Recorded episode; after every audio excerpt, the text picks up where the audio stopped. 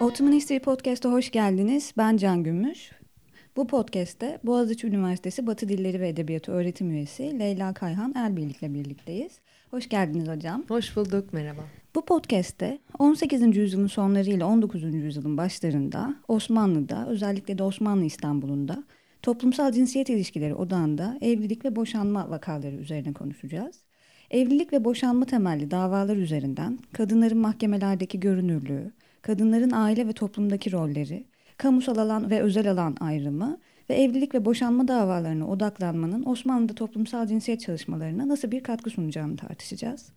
Hocam, öncelikle belki biraz evlilik ve boşanmaya dair belirleyici temel normlar nelerdi, hukuki ya da toplumsal normlar nelerdi?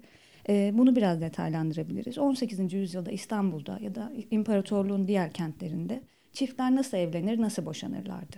Sizin de bahsettiğiniz gibi benim ana kaynaklarım kadı sicilleriydi bu çalışmamı yaparken, özellikle doktora tezimde.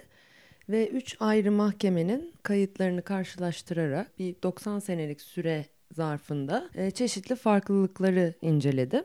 Bu bize hem evlilik ve boşanmalar hakkında bilgi verdi, hem de mahkemenin bireyler tarafından nasıl kullanıldığı hakkında. Tabii bazı verilerimiz var çok daha önceden yapılmış çalışmalardan. Fakat bunları daha da şekillendirmemizi sağlayan bir çalışma olduğunu düşünüyorum. Mahkeme kayıtlarında bin yedi yüz elli - bin sekiz yüz kırk arasına baktığımızda evlilikle ilgili aslında yani evliliğin nikah akdi anını baz alacak olursak çok da fazla bir veri yok. Bunun temel nedeni de e, nikahın mahkemede ya da herhangi bir başka resmi e, yani devlet nezdinde ispatlanması gereken bir şey e, olmaması. Kişiler kendi aralarında şahitler huzurunda imam nikahı kıyarak evliliklerini başlatabiliyorlar. Ama biz o zaman e, yani araştırmacı olarak bakıyorsunuz evlilik hakkında başka neye bakabilirim ve direkt boşanma çıkıyor karşımıza. Çünkü boşanmalar e, sistematik olarak kaydediliyor. Peki bir zorunluluk var mı boşanmada? Onda da yok. Oradaki en önemli faktör boşanmanın tamamen erkeğin nezdinde ve onun hakkı olması.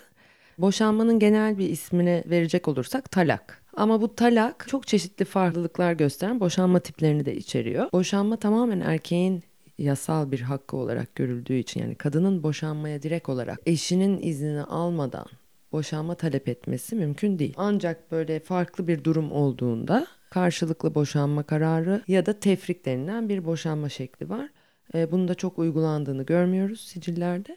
Ancak o zaman bu tür boşanmada e, bugünkü anlayışımızda anlaşmalı boşanma dediğimiz şekilde bir boşanma gerçekleşebiliyor. Ama mahkemede boşanmayı kaydettirenin hemen her zaman kadın olduğunu görüyoruz. Bu aslında oldukça da ilginç bir veri. Çünkü muhtemelen kadınlar belli güvencelere sahip olmak için Aynen. boşanmalarını kaydettirmek istiyorlar.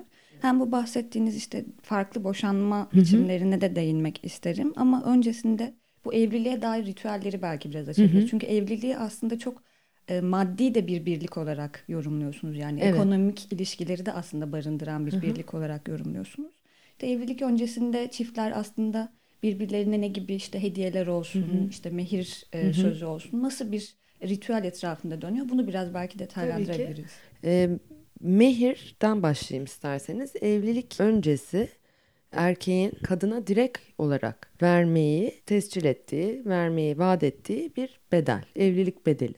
Bunun üzerine tabii birçok çalışma var. İşte kadının e, cinsel organlarını satın almak gibi E, algılanabileceğini söylüyor. Mesela Colin Imber'ın öyle bir çalışması var. Ben bunu tam o şekilde algılamıyorum. Benim için mehir bu düzenin içinde, yani şer'i hukukun içinde kadına aslında ekonomik özgürlük sağlayan bir unsur. Bir güvence sağlıyor. Bir güvence. Bir de şöyle bir tarafı da var bence mehrin e, verildiği e, durumda tabii. Boşanma o kadar kolay ki. Yani talak, talak-ı bayin dediğimiz boş ol, boş ol, boş ol şeklinde kati boşanma o kadar kolay ve o kadar fevri bir şekilde yapılabilecek bir şey ki mehir boşanmayı engelleyebilecek bir unsur haline de geliyor. Ya da e, doğru düzgün düşünülmeden yapılmış bir hareketse eğer, kızgınlıkla verilmiş bir kararsa onu iki kere düşünmeye e, sevk itecek, sevk edecek bir e, unsur oluyor. Burada hemen şunu da detaylandıralım. Nikah akdinden önce mehir tespit ediliyor. Hı hı. Tabii ki bu anlaşma, mehirin bedelinin ne kadar olacağı, işte şu an böyle bizim popüler kültürde kadının ağırlığı kadar altın gibi algılanır ama bunun doğru olmadığını biliyoruz. Özellikle de mehir oranlarına bakıyoruz. Boşanmalarda bunların hepsi zikrediliyor çünkü. Yani ailenin ekonomik durumuna göre bu değişiklik gösteriyor oranı. Kadınların hiçbir söz hakkı var mı bunu belirlemede? Ee, bunu tespit etmek çok zor. Statüsüne bağlı olarak muhtemelen vardır diye tahmin ediyorum.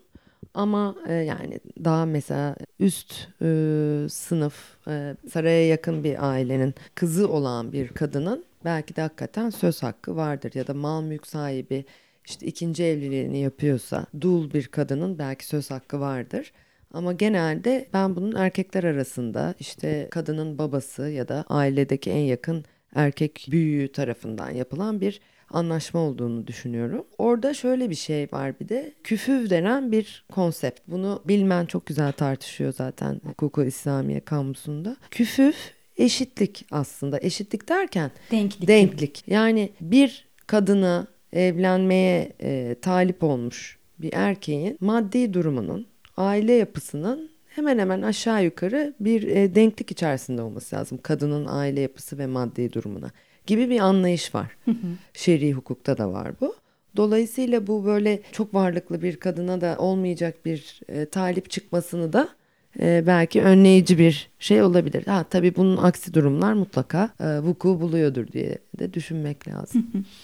Aslında bu denklik anlayışının bir noktada erkeklik rolleriyle de ilgisi var galiba. Tabii, yani mutlaka. Erkeğin kadını idame ettirecek kadar gelir sahibi olması evet. gibi değil mi? Ee, evlilik içindeki işte yükümlülükler var. Mesela karşılıklı olarak aslında evlilik Osmanlı'daki anlayışa göre hem cinsel ilişkiyi meşru kılan bir şey ama cinsel ilişkinin amacı da tabii ki haz değil. Bundan öte e, çoğalmak. çoğalmak, yeni jenerasyonlar ortaya çıkarmak, ailenin devamını sağlamak. Ama onun dışında da çiftlerin birbirlerine karşılıklı olarak mesuliyetleri var çeşitli. Mesela erkeğin evine bakmak, tedarik etmek, çocuklarının ve karısının günlük geçimini sağlayacak geliri getirmek gibi bir mesuliyeti var. Birçok mesuliyetinin arasında bu var. Kadına böyle bir yükümlülük aslında evlilik sırasında vermiyor. Fakat boşanmaya bakacak olursak çeşitli tipte boşanmalar var dedik. Onu konuşurken anlatırım. O boşanma esnasında kadının nafaka hakkını ortadan kaldırdığı anda aslında evini idame ettirme yükümlülüğünü getiriyor hukuken. Peki bu onay nasıl işliyor? Yani kadının ve erkeğin e, nikahtaki onayı. Güzel bir soru. Dediğim gibi nikah akitlerinin hiçbir şekilde yansımaması. Yani e, kırk ayrı defter taradıysam bunların toplamında sadece bir tane nikah aktini e, gönderme ilginç. yapan bir dava vardı. Onun dışında e, nikah aktini konu alan benim kayıtlarımda sadece tereke kayıtları vardı. Yani erkek ölmüş. Onun mirasının bölüştürülecek. Belki uzak bir yerde ölen erkekler için genelde bu belki vuku buluyordu. Terekenin der kenarında kadın yani eşi biz şunun şunun falancanın evinde nikah akdi yapmıştık ve nikah sırasında mehir bedeli olarak bana şu kadar vaat etmişti. Ama e, kadı sicillerinde buna rastlamadım bir e, dava olarak. Yani tereke muhalefat kayıtlarında yani mirasla ilgili olan özel kayıtlarda. Sadece onda da mesela şöyle bir rakam verecek olursak iki yüz altmış tereke kaydından beş tanesinde böyle bir şeye rastladım. Çok enteresan.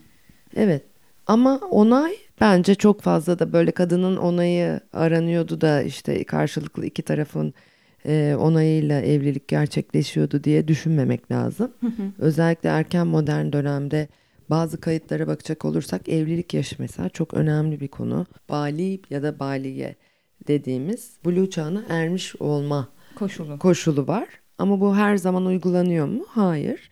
Aile kendi çocuğunu ne zaman çocuk yani evliliğe hazır diye düşünüyorsa o noktada nikah akdinin yapılmış olduğunu biliyoruz. Gene boşanma kayıtlarından bunları biliyoruz. Yani bir kayıtta mesela bir kız çocuğuyla bir erkek çocuğunun aslına bakarsanız yani matematiği yapınca çıkıyor o da ortaya. Çok erken yaşta evlenmiş olduğu ve kadının, yani evlilik sonrası erkeğin evliliğin gerektirdiği, özellikle cinsel tabii, görevlerini yerine getiremediği için boşanma talep ettiğini biliyoruz. Ki o boşanmayı talep ettiğinde işte beş senedir evliyiz diyor, daha on altı yaşında yoklar. Yani erken yaşta evliliklerde aslında söz konusu. Evet, söz konusu. İşte burada zaten onay diye bir unsurun çok yaygın olduğunu düşünmemek gerekiyor. Bize düşündürten böyle ipuçları var. Bu incelediğiniz dönemde e, mahkeme kayıtlarında evliliğe dair zaten çok kayıt olmadığını söylediniz, hı hı, ama belki boşanmaya dair belli paternlerin çıktığını hı hı. E, aslında istatistikleriniz gösteriyor. Nasıl paternler var? Önce onu sorayım. Biraz da bu paternlerin, yani hı hı. artış ve azalmaların arkasındaki hı hı. toplumsal sebepler neler ve bu boşanma nasıl çözülüyor? İşte mehir olsun, hediyeler hı hı. olsun. Belki biraz bundan bahsedebiliriz. Tabii. Öncelikle şu mehir konusunu ben kısaca bir bahsedeyim. Ondan sonra zaten paternlere geçeriz. Mehir, nikah akdi sırasında bir vaat demiştik değil mi? Bir evlilik bedeli.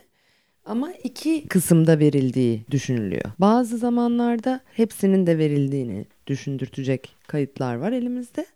E, iki kısımda neyi kastediyoruz? Mehri muaccel, yani nikah akdi sırasında verilen kısmı, vaat edilen bedelin diğer yarısı da erkeğin ölümü ya da talakla boşanma sırasında veriliyor. İşte o yüzden zaten tereke kayıtlarında nikah akdimiz sırasında şu kadar mehir bedeli e, tesmiyesiyle beni almıştı diye belirtiyor kadınlar ki diğer mirasçılar mirastan o bedeli E, almaya çal- evet ayırsınlar ve hakkı yenmesin diye kaydettiriyor kadın. Hocam bu paternlere geçmeden işte Hı-hı. zaten talak ne demektir anlattınız, aynen, ama belki hul ne demek, e, tefrik ne demek, bunları da kısaca anlatabilirseniz. Tabii ki. E, ben tezimde aslında çok daha farklı boşanma tipleri de var. Yok değil, liyan var mesela.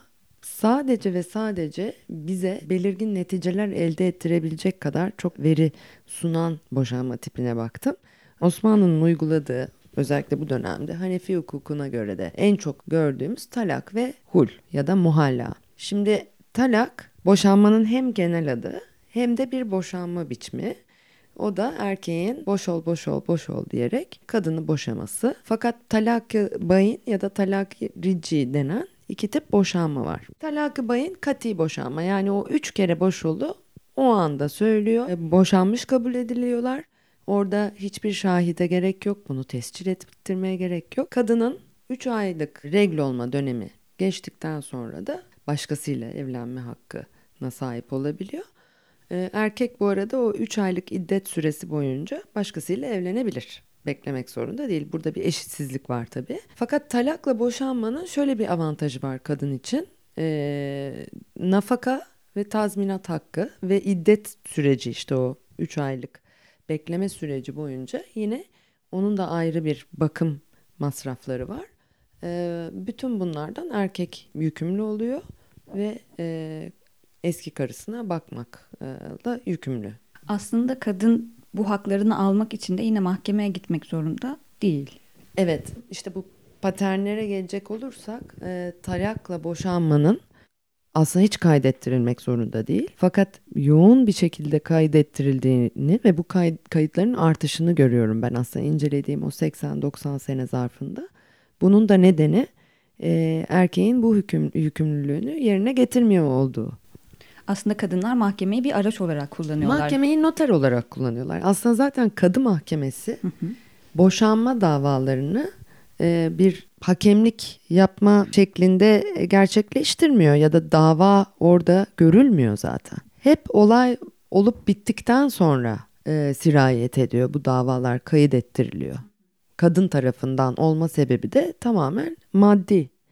Çünkü erkek e, yükümlülüğü olan bu nafakayı, tazminatı ödemiyor. Ödemediğini görüyoruz. Kadın o yüzden bunu tescil ettiriyor ya da ödemeyeceği ihtimalini bertaraf etmek için gidip tescil ettiriyor ki e, böyle bir ihtimal ortadan kalksın.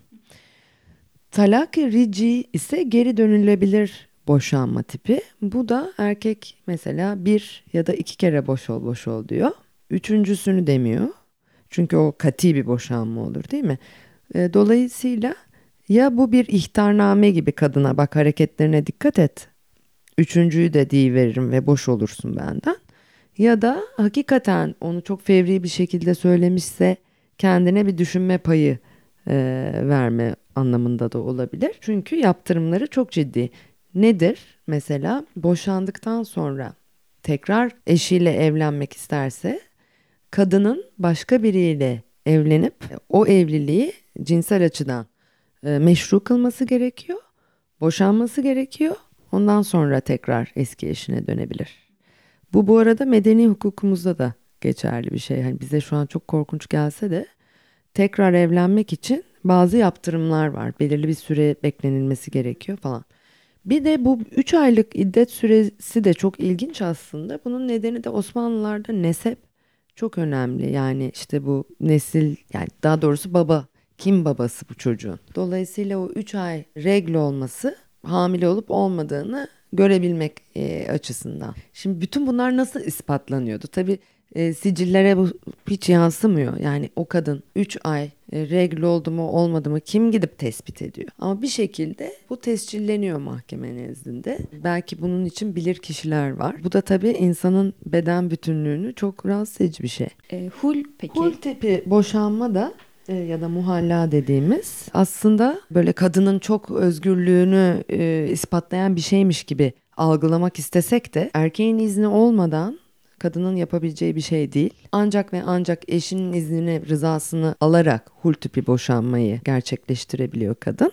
Yani kadının inisiyatifinde bir boşanma ama kocasının izniyle ancak. Bu hulu da kaydettiriyor mu kadınlar? Çoğunlukla hulu kaydettiriyorlar. Şöyle, hul tipi boşanmada nafaka, tazminat ve iddet süresince olan nafaka hakkından tamamıyla vazgeçiyor kadın. Yani hiçbir ekonomik güvencesinin kalmaması anlamına geliyor. Bunlardan feragat edecek ki hulle boşanabilsin. Ayrıca üstüne bir de çocukların bakım masrafları da tamamen kadının üzerine geçiyor. Buna yani rağmen erkek bütün e, evliliğin getirdiği ekonomik yükümlülüklerden feragat etmiş oluyor. Sorunuza gelecek olursak bunu da tescil ettiriyor mu? Evet, mahkemede hulu çok yoğun olarak kaydettirdiğini görüyoruz kadınların, ama bu bize hem kadınların çok görünür olduğunu, evet işte kendi haklarını yazdırdığını, kaydettirdiğini gösteriyor. Kamusal alan, alanda var olduklarını gösteriyor. Ama bir yandan da şu soruyu sormamız gerekiyor. Kadınlar hul tipi boşanmaya zorlanıyorlar mıydı? Hı hı. Kocaları tarafından, eşleri tarafından. Çünkü çok daha avantajlı erkek için. Hiçbir yükümlülüğü yok. Hiçbir yükümlülüğünün kalmaması. Hı. Bir de üçüncü tip bir boşanma var demiştik ya, tefrik. Hı hı. Mesela erkeğin terk etmesi durumunda e, Hanefi mezhebine göre kadın doksan ila yüz yirmi sene evlenemiyor tekrardan. Erkek öldü mü, kaldı mı, başka yere gittiğinde orada yeni bir aile mi başlattı? Hiçbir haberi olmasa dahi erkeğin öldüğüne ya da dönmeyeceğine dair geçerli bir ispat sunamazsa mahkemeye kadın tekrardan evlenemiyor. Bu zaten ama doksan yüz yirmi sene demek aslında imkansız demek. Aynen öyle. Bu Hanefi mezhebi ve çoğu zaman bu e, gayip olan erkekler, bunu Yahya Araz da çok güzel anlatır kitabında, nafaka vermeden ya da karısını e, herhangi bir ekonomik güvence altına almadan gidiyor. Hı hı. Ya döneceğini düşünerek gidiyor hakikaten ya da tamamen terk ediyor. Bu durumlarda tefrik tipi boşanma, yani kadının erkeğin var olmadığı, evlilik içerisindeki e, maddi görevlerini yerine getirmediği, e, yani evliliğin gerektirdiği mesuliyetleri üstlenemediğini ispat ettirebilirse tefrik şeklinde boşanma hakkına sahip oluyor. Hı hı. Veyahut e, şiddet uyguladığını ispatlayabilirse e, ya da kendisine kötü davrandığını, kötü konuştuğunu ispat edebilirse tefrikle boşanma hakkı olabiliyor. Hı hı. Yani bu tamamen hulden farklı olarak kadının özgür bir şekilde boşanma hakkına sahip olması demek aslında. Böyle yorumlayabiliriz ve tabii ki tahmin edebileceğimiz üzere tefrik tipi boşanma aslında çok tercih edilmeyen bir şey. Ne mahkemece ne de fetvalara baktığımızda görüyoruz ki hep tefrik olabilecek boşanma şeklini bir şekilde hul veya talağın altına kategorize etmeye çalışılıyor. Aslında kadınlar ayrımları ve o ayrımların, yani bu farklı boşanma tipleri arasındaki ayrımların aslında kendilerini nereye konumlandırdığının da farkındalar. Kesinlikle. Bunu stratejik olarak da kullanıyorlar. kullanıyorlar. Evet, bence benim zaten bu hem makalemde, bu S I E P O'nun Archivum Ottomanikum'da yayınlanmış makalemde, o tezimden bir makale zaten. Hem de tezimdeki e, verilere bakacak olursak, bu istatistiksel e, bilgilere, burada gösterilen şu aslında: kadınların mahkemeyi stratejik olarak kullandığı ve çeşitli zamanlarda bazı hikayeleri manipüle etmek zorunda kaldıkları için hı hı. ettikleri. Yoksa biz sadece herhangi bir nüfus sayımı olmayan bir dönemden bahsediyoruz. Çok zor o yüzden bu dönemi çalışmakta. Sadece mahkemeye yansıyan sayılar kadar bir şey söyleyebiliriz. Toplumun geneli için benim bu söylediklerim belki de çok afaki, bilemiyoruz. Hı hı. Bunu bilmemize imkan yok. Her kadın mahkemeye de erişemiyordu. Bir de bu var tabii. Yani şimdi yapılan on yedinci yüzyılda yapılan bir çalışma var. Kadınların, Kaya Alp'in çalışması, taşrada ve şehirde mahkemeye erişim oranları hı hı. ve şehirde sınıfsal olarak mahkemeyi kullanma şekillerine bakınca kadınların vekil mi kullanmış, işte kendi mi orada olmuş. Ee, bu da e, önemli bir şey. Ee, benim çalıştığım sicillere bakınca mesela aslında daha orta gelir ve düşük gelirli sayabileceğimiz kadınların ya da aile mensuplarının daha az vekil kullanarak mahkemeye geldiklerini, böyle üst sınıftan işte molla, efendi kızı, karısı gibi işte elit sınıftan kadınlarınsa e, genelde vekiller aracılığıyla mahkemeye e, yani. mahkemeyi kullandıklarını görüyoruz. Peki bu statü farkları e, sonuca dair bir farklılık da oluşturuyor mu? Yani daha üst tabakadaki kadınların istediklerini daha kolay elde edebildiği, böyle bir şeyle karşılaştınız mı çalışmanızda? Onu söylemek çok zor. Yani çünkü ona ayrıyeten bakmak lazım. Hı hı. O şekilde değerlendirmedim. Bu da güzel bir çalışma olabilir aslına bakarsanız. Ama kadınların mesela e, boşanma ile ilgili değil ama verasetle ilgili ya da kendi maddi tasarruflarıyla ilgili çok stratejik anlamda üst sınıftan kadınların özellikle vekiller kullandığını hı hı. gördüm. Çok nüfuzlu ya da o konuda söz hakkı sahibi kim varsa onu vekil olarak kullanarak aslında istediklerini çok daha kolay elde edebildiklerini gördüm. Bunun örnekleri var. Peki bu artışlar ve azal, yani siz aslında bin yedi yüz ellilerden aşağı yukarı bin sekiz yüz kırklara kadar bir dönemi inceliyorsunuz. Evet. Zaman zaman boşanma oranlarının arttığını, zaman zaman azaldığını söylüyorsunuz. Ve hı hı. bunu da aslında toplumsal olaylarla bir takım ilişkileri olabileceğini söylüyorsunuz. Evet. Belki biraz bunları detaylandırabilirsiniz. Tabii. Ee, şimdi şey, Davutpaşa Mahkemesi, Ahi Çelebi ve İstanbul Bab Mahkemelerini karşılaştırdım ben. Burada yalnız bir tek sıkıntı şuydu: Davutpaşa Mahkemesi'nde çok büyük bir yangın oluyor. Hı hı. Ve e, bin yedi yüz seksen iki öncesi bütün kayıtlar. siciller, kayıtlar yanıyor. Dolayısıyla bin yedi yüz seksen iki öncesindeki durumu görmemiz mümkün değil. Ama tezimde söylediğim şey bir kere, yani birkaç şey var. Bir tanesi bilinen de bir şey aslında. İstanbul Bab Mahkemesi genel bir mahkeme. Herkesin başvurduğu, en çeşitli tip e, davaları gören e, bir mahkeme. Aynı zamanda noter olarak kullanılıyor dediğim gibi. En önemli mahkemelerden, en çok işlek olan mahkemelerden bir tanesi. Burada boşanma ile ilgili çok davanın kaydettirildiği bilinen bir şey. Ama genelde bunu on sekiz on dokuzuncu yüzyıldan önceki dönem için tespit etmişler. Hani böyle bir ihtisaslaşma olabilir mi diye bir soru var. Benim bu sorudan yola çıkarak baktığımızda aslında tamamen şans eseri karşıma çıkan şey ve büyük şansım oldu, Davut Paşa'nın böyle bir ihtisaslaşmaya doğru gittiği, boşanma on sekizinci yüzyılda boşanma ve evlilikle ilgili meselelerin yoğun olarak Davutpaşa Mahkemesi'ne getirildi. Şimdi burada ilk aklımıza gelecek soru, yani böyle bir pattern varsa eğer, e, neden? Yani oradaki kadın aibinin daha kolay boşadığı mı? İşte başka mezhepten, böyle bir şey mümkün değildi zaten. Hı hı. Tamamen Hanefi mezhebinin naipleri, kadıları E, mahkemelerde çalışabiliyordu. Şafii mezhebinin kadıları çalışamıyordu. E, bu dönemde özellikle bunun bir yaptırma olduğunu biliyoruz. Bir de e, naiplerin on sekizinci yüzyılın ikinci yarısından itibaren aslında artık görev sürelerinin çok daha kısaltılmış olduğunu, hı hı. senede bir hatta değiştirildiğini ve başka yere ya da iki senede bir e, başka yere gönderildiklerini biliyoruz, tayin edildiklerini. Dolayısıyla da, bu da bir faktör olamaz. Aynen, kişisel bir e, şey olamaz. Hani o naibe bağlı olarak bir e, popülerleşme yok burada. Ve de şöyle bir de bir şey var. Aslında bunu daha detaylı da çalışmak isterim. Davutpaşa Mahkemesi'ne İstanbul'un her yerinden insanlar geliyor ve başvuruyor. Yani sadece o yörede, o bölgede o mahallelere e, yani mahkemeye yakın mahallelerden gelen başvurular yok. Hı hı. Demek ki bu biliniyor bir aslında şekilde diye düşünüyorum. Kadınlar muhtemelen öğreniyorlar, belki araştırıyorlar. Araştırıyorlar ve de bu mahkemenin kayıtlarına bakacak olursak böyle çok e, düşük gelir düzeyi, bunu da mehir oranlarıyla ben hı hı. söyleyebiliyorum tabii. E, düşük gelir düzeyinde olan aileler de buna başvuruyor. Daha yoğunlukla aslına bakarsanız. Paternlerden bir tanesi söyleyebileceğimiz Ahi Çelebi farklılık gösteriyor. Ama Davutpaşa ve İstanbul Bab mahkemeleri bin yedi yüz seksen iki ile bin sekiz yüz kırk seneleri arasında boşanma davalarının eğrileri aynı paralellikte e, süre geliyor. Davutpaşa'da daha yüksek. Ahi Çelebi farklılıklar gösteriyor. Ee, yine de boşanmanın en tavan yaptığı zamanlar genel olarak, şimdi detay tek tek tarihleri vermeyeceğim ama isteyenler makalemi okusun. Ee, savaş dönemlerine çok denk gelmesi. Burada e, Rusya ile tabii bu dönemde on sekizinci yüzyılda savaşlar var. Dolayısıyla bir ekonomik e, bunalım da var aslında. Ekonomik bunalım, e, enflasyonun artması, bütün bunları aslında e, bahsi geçiyor benim tezimde.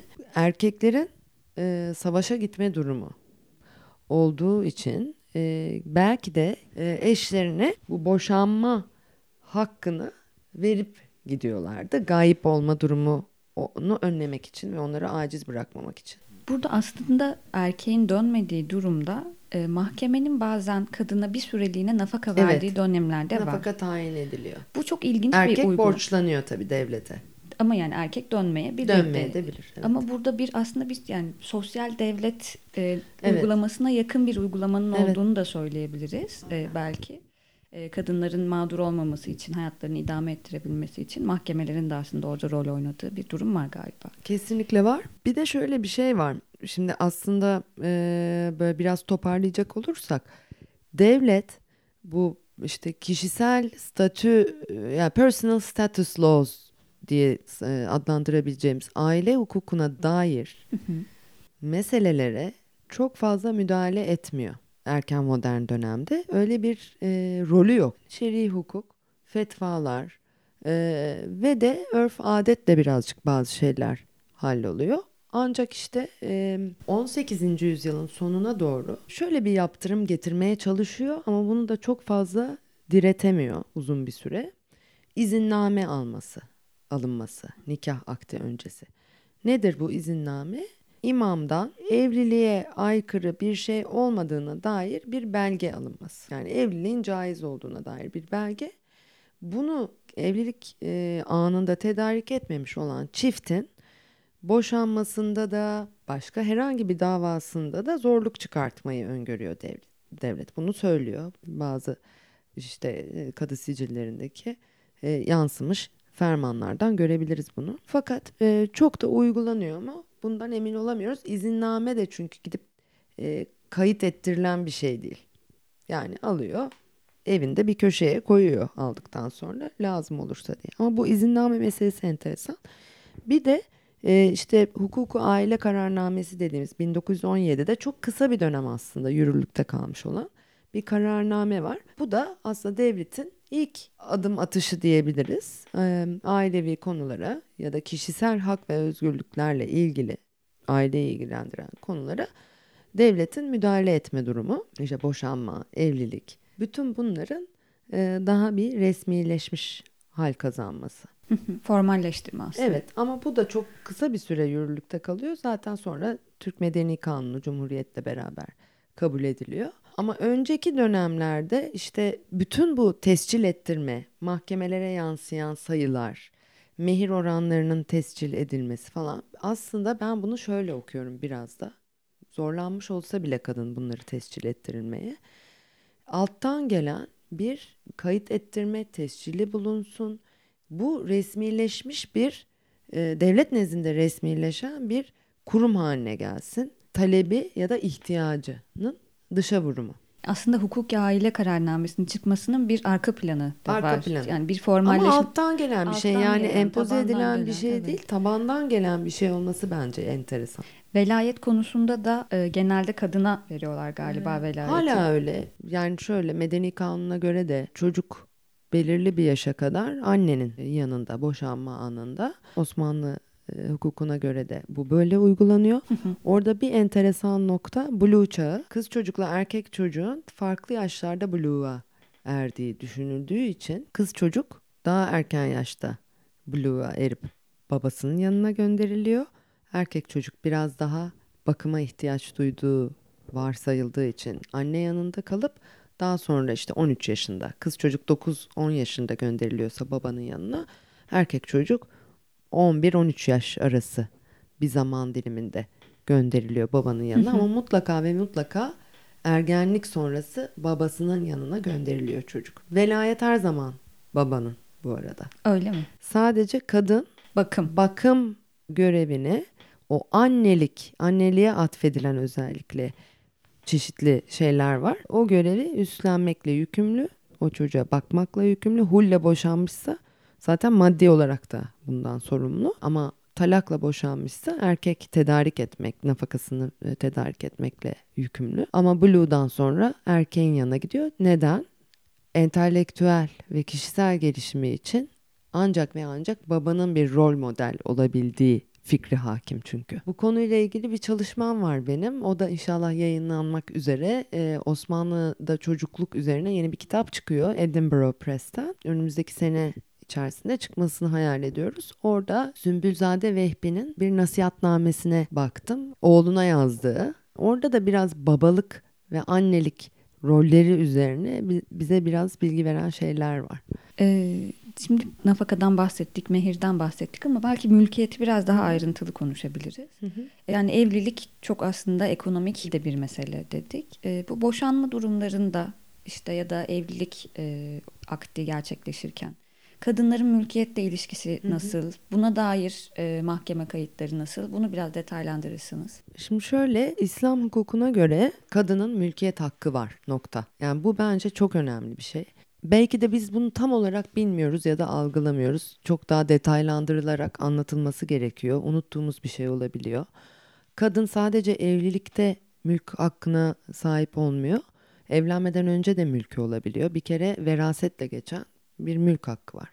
Ya da ailesi tarafından kendisine hediye verilmiş, hisse verilmiş olabilir. Taşınabilir ya da taşınamaz mülkler var. Yani bir erkek neye sahip olabiliyorsa kadın da aynı şekilde sahip olma hakkına sahip. Bir kere vakıf kurabiliyor kadınlar. E, tabii çok e, varlık sahibi kadınlar ya da işte saray kadınlarında gördüğümüz bir şey bu. Genel olarak vakıf kurma durumu erken modern dönemde ama bunu yapabiliyorlar. E, mütevelli olabiliyorlar. Ayrıca ticari işletmelerin sahibi olabiliyorlar. Aktif olarak işletebiliyorlar. Arsa alım satımları. Bütün bunlar kadınların aktif olduğu alanlar. Hı hı. Bir enteresan şey de Avrupa ile karşılaştırırsak. Aynı dönemde kadınların İngiltere'de, İngiltere örneğini de veriyorum çünkü hukuken bazı benzerlikler yani kayıtlar daha doğrusu mahkeme kayıtları yansıyan bizim bildiğimiz mahkeme kayıtları benzerlikler gösterdiği için karşılaştırılabilir diye düşündüm. Ee, kadının mülkiyet hakkının olmaması İngiltere'de on dokuzuncu yüzyıla kadar da yok. Bir kere evlendiği anda evliliğin içine getirdiği mülk eşinin mülkü haline geliyor. Yani ikisinin ortak mülkü diye bir şey olamaz Osmanlı'da olduğu gibi. Ee, tamamen erkeğin mülkü haline geliyor yüzde yüz. Ve kadın ismini kaybediyor. Yani kuvertür denen bir sistem bu. Bir anlayış. Ee, erkeğin ismi altında o potada kadının eriyor hem mülkü aslında. Hem de yasal varlığı eriyor ve yok oluyor. Peki boşanmada Osmanlı'da yani mülkiyet paylaşımı nasıl yapılıyor? Ee, boşanmada e, mülkiyet paylaşımı eğer ortak olarak evlilik sırasında alınmış bir mülk varsa taraflar bunu ya ortak olarak bölüşüyorlar ya da erkek kadına e, ya da kadın erkeğe e, o kendi hissesi kadar bir para karşılığını verebiliyor. E, onun dışında e, belirtmiş olduğum gibi işte nafaka, mehir bütün bunlar zaten e, yazılmış, çizilmiş olduğu şekilde yapılıyor ama ortak olan mülkler bu şekilde. Ama mesela şunlarda yok mu? Kadın evlilikleri sırasında bazı yapacakları alımlar için kendi mülkünden rehin vermiş. Hı hı. Diyelim işte bilezik, işte zinet, altın, bunları rehin vermiş, bir şeye kefaret olarak göstermiş. Boşanma anında erkek bunları talep ediyor mesela ve veriyor. Ama hı hı. tabii orada bizim dezavantajımız tarihçi olarak, Osmanlı tarihçisi olarak mahkemede yazılmayanlar. Çünkü boşanma kayıtlarının hepsi çok formüllü. Yani belirli bir şablon var, ona göre yazılıyor. Mahkeme aman bu neden olmuştu? Şimdi kadının hissiyatı neydi? Hangi konularda zor durumda kaldı? Ee, adam ne yapmıştı? Hiç bunlarla ilgilenmediği için bunlar satır araları aslında. Anladım. Dolayısıyla hep hipotez olarak kalıyor. Neden bunu yaptı?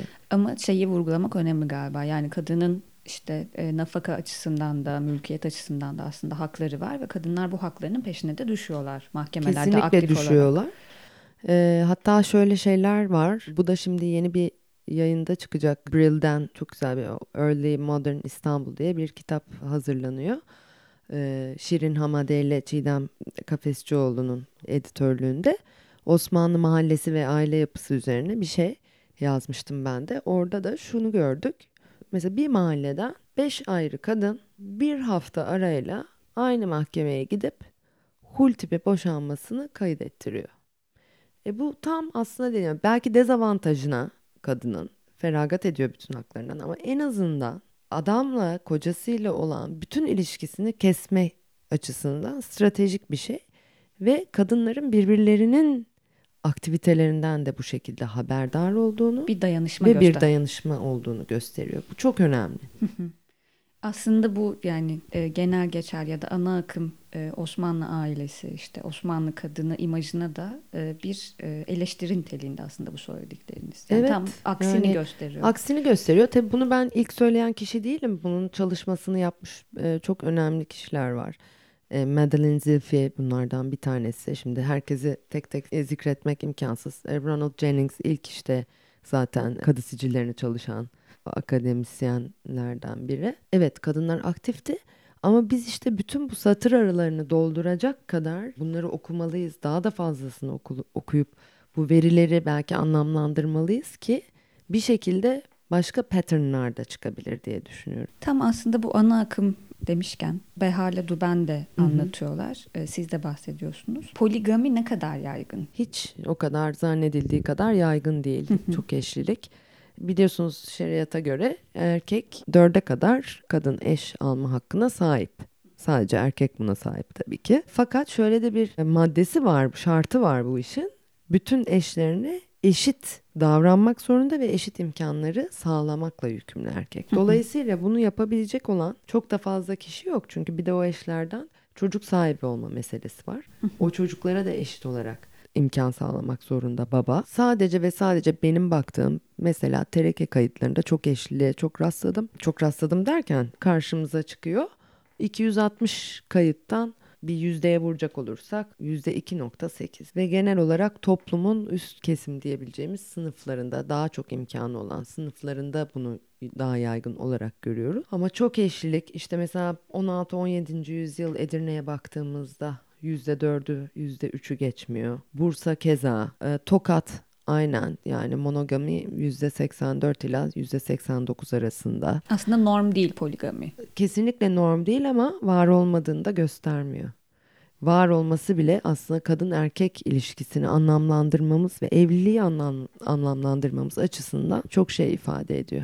Evet, hep vurguladınız bu e, Hanefi aslında mezhebine göre bu uygulamalar diye. Bu bağlamda iki önemli sorun var. Diğer mezhepler nasıl temsil ediliyor mahkemelerde? Diğer hı hı. mezheplere mensup kadınlar aslında buna dair bir şey rastladınız mı? Bir de çalışmanızda gayrimüslimlerin de aslında kendi aile hukuklarını kullanma hakları olmalarına rağmen e, şer'i mahkemelere geldiğini belirtiyorsunuz. Belki bunu detaylandırabilirsiniz. Tabii. Yani benim çalışmam e, çok detaylı ve derinlemesine bakmaktı ama esas odak noktam Hanefi mezhebiydi. Hı hı. Fakat on altıncı yüzyılda Şafii mezhebinden kadıların, naiplerinin daha doğrusu naiplerin e, boşanmayla ilgili karar alması, evlilikle ilgili e, davaları görmelerinin bir fermanla yasaklanmaya çalışıldığını biliyoruz. Aynı zamanda mesela Balat Mahkemesi'nde bir fermana bakacak olursak on sekizinci yüzyıl önce... Ya, on yedinci yüzyılın sonundaydı yanlış hatırlamıyorsam. Burada da gayrimüslimlerin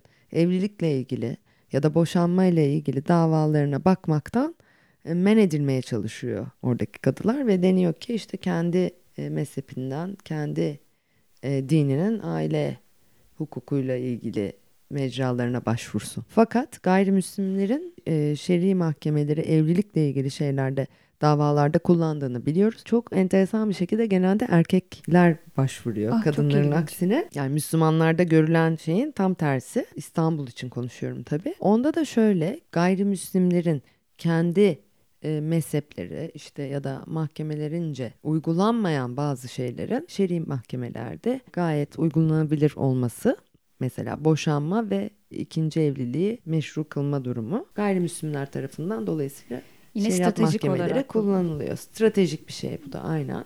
Buradaki bir esneklikten yararlanıyorlar.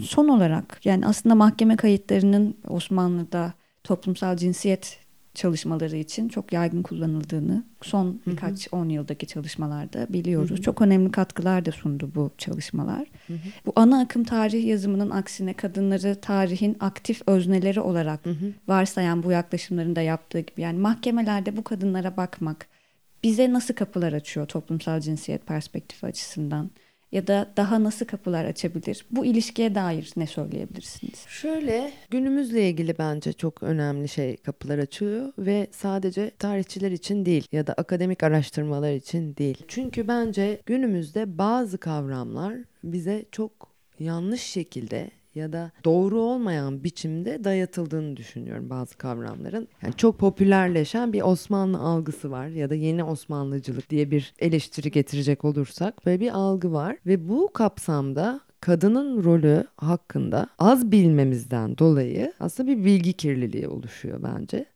Yani hem kadın belirgin ama hem itaatkar. Yani hani erkekten sonra gelen ikincil bir varlıkmış gibi. E, bu muhafazakar e, aile anlayışının içerisinde kadının rolü, işte nafakanın belki de kötü bir şey olduğu, çünkü boşanmayı tetiklediği, boşanmaya özendirdiği algısı e, ve bugün hala daha da konuşulan, belki de çoğu kişinin de haberdar olmadığı gelişmeler oluyor aslına bakarsanız. Dolayısıyla bu konudaki farkındalığı geçmişe çekmek, geçmişten nemalanarak bugün hakkında bir şey söyleyebilmemizi sağlar diye düşünüyorum.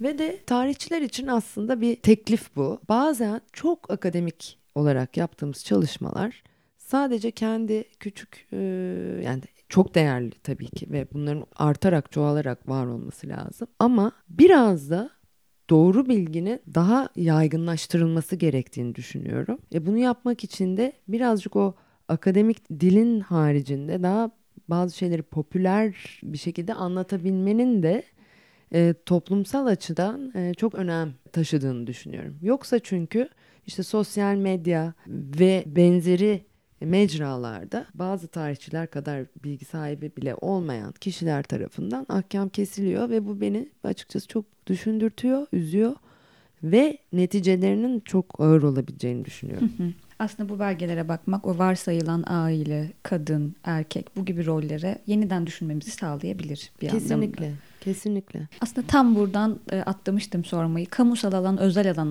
ayrımına dair de bir e, sözü var bu mahkemelerin. Yani tabii, dediğiniz gibi evlilik dediğiniz aslında daha özel alana atfedilen, kadının da aslında rollerinin daha çok o özel alanda tanımlandığı hı hı, bir e, norm varken kadınlar bu kendilerine atfedilen rollerden çıkıp aslında kamusal bir alana geliyorlar. Mahkemelerin bu anlamdaki özlemine dair ne söyleyebilirsiniz? Aslında siz söylediniz. Yani şöyle, e, evlilik bence, ben evliliği öyle görüyorum. Yani kadını böyle dört duvar arasına kapatıp işte tamamen domestik rolüne hapseden bir şey olmaktan ziyade özellikle kırılma noktaları, noktalarında kadını kamusal alanda daha çok görünür hale getiren bir kurum bence. Ee, yani işte kırılma noktası, ailede bir ölüm, miras, boşanma, e, velayet. Çocuklar da çok önemli e, bir parçası evliliği. evlilik kadını çok görünür kılabilen bir şey de olarak düşünülebilir o yüzden bence. Ottoman History Podcast'ın bu bölümünde Boğaziçi Üniversitesi Batı Dilleri ve Edebiyatı Bölümü öğretim üyesi Leyla Kayhan Elbirlik'le sohbet ettik. Ve on sekizinci yüzyıl Osmanlısı'nda, özellikle de on sekizinci yüzyıl İstanbul'unda evlilik ve boşanma vakaları üzerinden kadınların mahkemelerdeki görünürlüğünün yanı sıra ailede ve toplumda kendilerine atfedilen rolleri nasıl dönüştürdüğünü tartıştık. Konuyla ilgili kaynaklara Ottoman History Podcast'ın web sitesinden ulaşabilirsiniz. Hoşçakalın. Teşekkürler.